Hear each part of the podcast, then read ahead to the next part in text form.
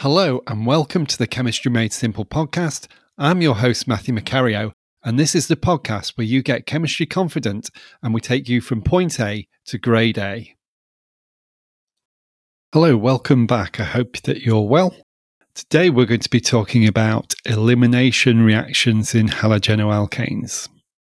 So we're going to talk about what do we mean by an elimination reaction and then we're going to talk about how that reaction proceeds and what the conditions are required for it to happen.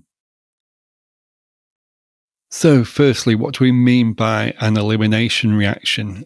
Well, in a halogenoalkane, that's a reaction where we're going to lose two atoms from the compound, from the molecule. And the atoms that we'll lose are the halogen atom and one of the hydrogen atoms. So, one of our products will be a hydrogen halide, for example, hydrogen bromide. How does this reaction happen? Well, it happens when we're using a strong base, and we can use hydroxide ion as that base. Now, you'll recall in our previous episode about nucleophilic substitution that we can use a hydroxide ion to do a nucleophilic substitution. So, how do we make it behave as a base and not do a nucleophilic substitution, but perform an elimination reaction? Well, we use very different conditions. In this case, we're going to use hydroxide ion dissolved in ethanol.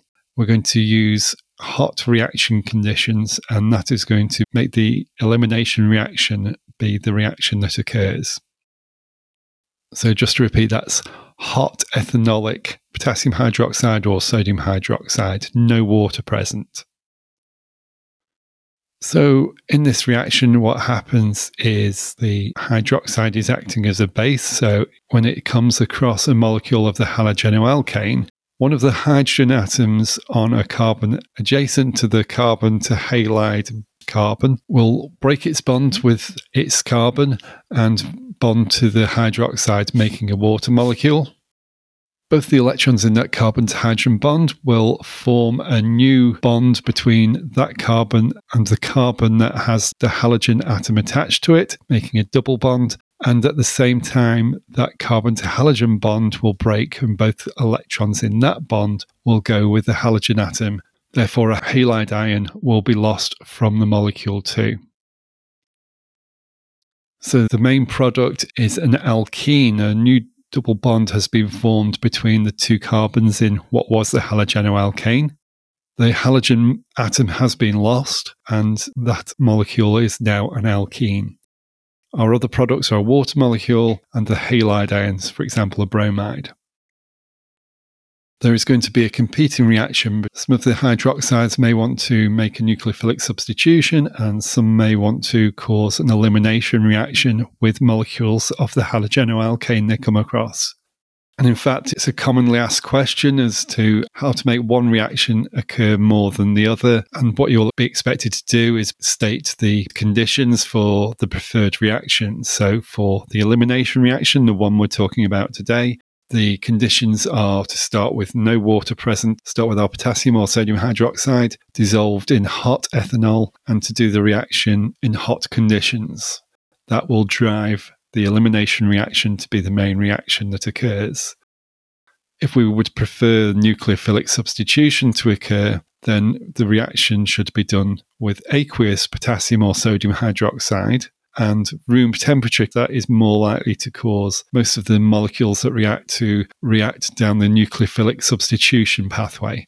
This is something worth to find a question on and tackle that in the time after you've listened to this episode to try to remember this because this is a very common question in exams that I've seen. You are expected to understand the difference between the two different reaction pathways and be able to state the appropriate conditions for the particular reaction that is preferred, or be able to state the type of reaction and the product type for given reaction conditions. And in both cases, of course, we're dealing with a hydroxide ion. So that is what is causing the possibility that both reactions are possible with a halogenoalkane. So if you have any further questions on this topic, on this reaction type, then please do come to the podcast's Patreon community and ask those questions. I'm going to be very happy to go into a lot more detail there. There's a link in the episode description, so you can follow that, or it's patreon.com slash chemistry made simple. You can also find me over at Instagram at chemistry made simple. Thank you for listening to this episode. I hope you found it useful, and if you have had value from it, do consider visiting our Patreon community at patreon.com slash chemistry made simple, where you'll be able to ask deeper questions about this topic and get more support for your studies too.